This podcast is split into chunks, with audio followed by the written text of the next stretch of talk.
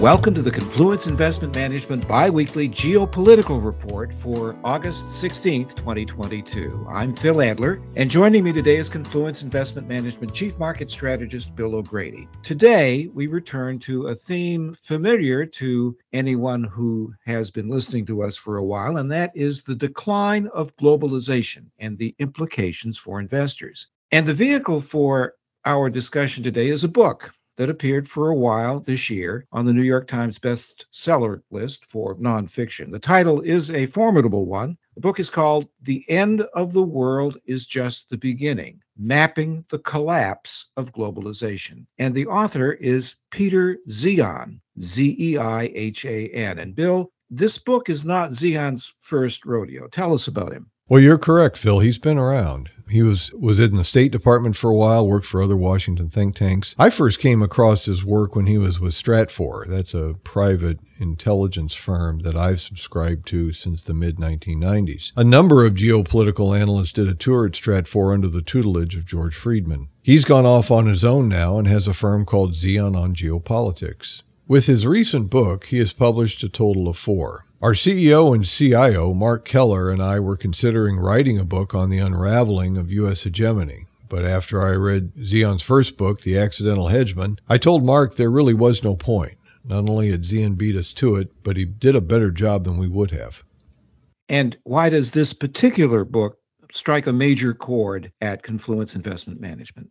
Well, simply put, we have a have held a similar position to Zeihan's for years. Our first formal presentation on the end of U.S. hegemony was in 2012, but we had been talking about it from an investment point of view as early as 2009. So, to some extent, his book aptly describes what we think is unfolding.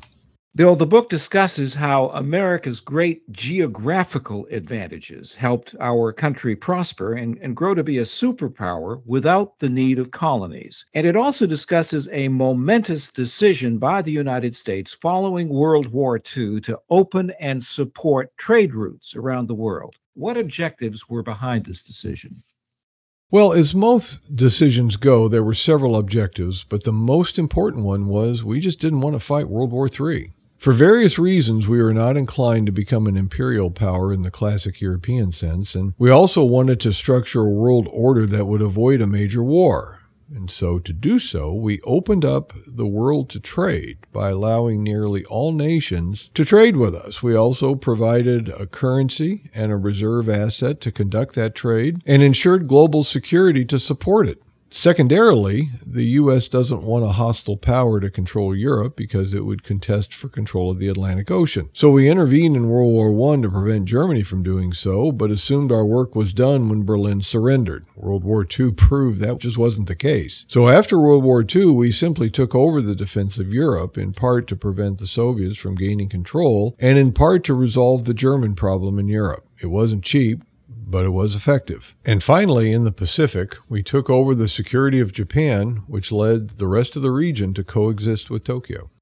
Now, as the book details, globalization was positive for the United States for a whole host of reasons, but there were negatives as well, which became more apparent with the passage of time. The book states pretty strongly that American companies and American workers were absolutely sacrificed. Do you agree with this finding?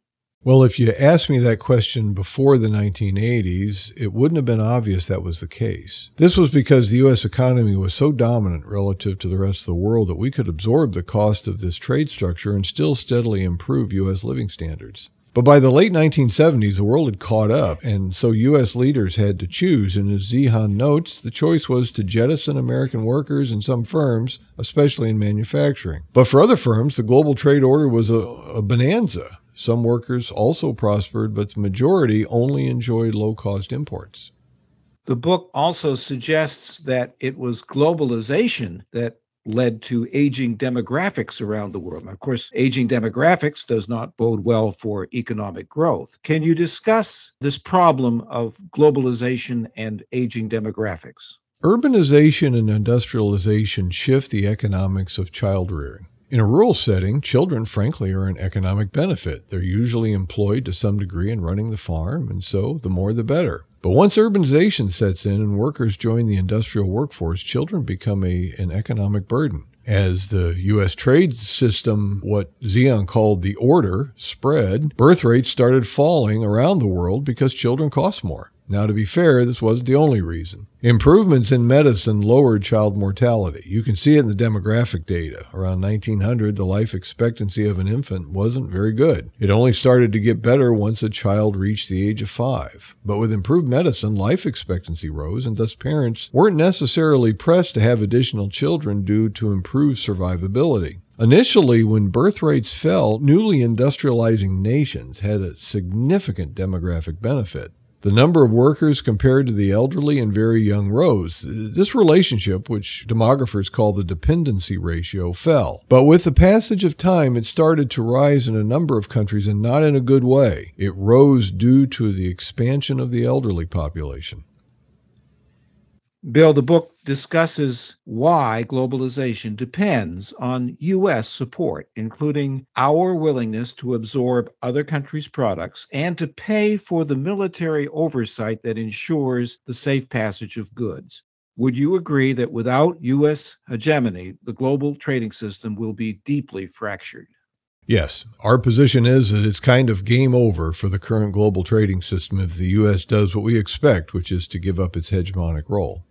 And if Zeihan is right, what are the implications for investors? Well, in a nutshell, they're not very good. First, complex supply chains won't be sustainable. These chains are complex to reduce costs. Simplifying them will be inflationary. Second, labor power will increase. That's actually good for the majority of Americans, but, but not for investors. Now, that doesn't mean all areas of the market will suffer. Commodities should do well because the security supply will be disrupted. Small and mid caps could do better because the benefits of global investment will decline. In general, large caps exploit global conditions better than their smaller counterparts. In your review of this book, you suggest actions which might delay or mitigate these worst case results. First, reducing inequality in the U.S. How would this help? Well, if the U.S. ends its hegemonic role, it would be the first time in history that a nation willingly did so. All other hegemons had that role taken from them. And I think that if we do that, it will be because we failed to create a domestic policy that encouraged widespread acceptance of the cost of hegemony. It's rather clear that the benefits of globalization have gone to a small part of the U.S. electorate. Distributing those benefits better would be helpful. Expanding transfer payments and higher taxes on upper income households is one solution. Second, you say elites must bear more of the military burden. Could you, could you explain that? Describe a scenario that would accomplish this. Well, reinstituting the draft or some other form of universal service that all citizens must do would have a leveling effect. I think that one positive impact of the draft is the forced mixing of income classes. And finally, you say that China must assure the world it is a safe place to invest. Do you think that current and apparently severe economic problems within China might force it to reconsider some of its recent policies?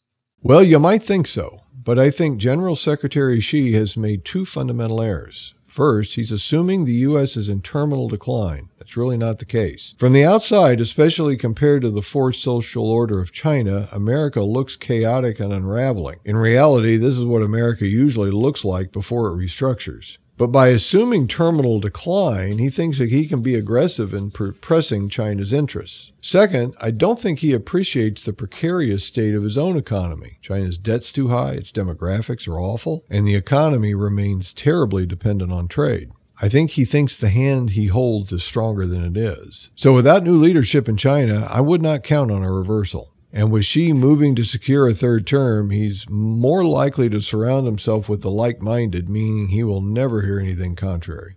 You conclude, Bill, that the U.S. is best positioned to withstand deglobalization, but that Germany and China are destined to decline. Why? Well, demographics mostly. But it's also important to note that both nations prospered under the American led order. Without the U.S., China has to figure out how to secure trade and maintain growth, and the EU and Germany have to figure out how to get along. You also conclude that emerging market investments will become more difficult as inflation rises around the world. As an individual investor, am I right to imagine a more scary world in the future for investing? After all, things seem to be changing in such a major way right now. And this is a an investing world that I'd probably be unwise to attempt alone without professional help. Well, I'm sure there are several people, Phil, that think you and I should probably seek professional help. But for investors, the biggest issue is that everything that has worked for the past four decades may not work going forward. Not only does that require guidance, but that guidance has to come from someone who understands how the world is changing. Thank you, Bill. Thanks for recommending Peter Zeihan's book and, and adding it to your list of recommended reads. I'm glad to hear also that it's a, a fairly accessible read, an easy read, uh, with even some humor included. To our listeners, our discussion today is based upon sources and data believed to be accurate and reliable. Opinions and forward looking statements expressed are subject to change without notice, and this information does not constitute a solicitation or an offer to buy or sell any security. Our engineer is Dane Stoll. I'm Phil Adler.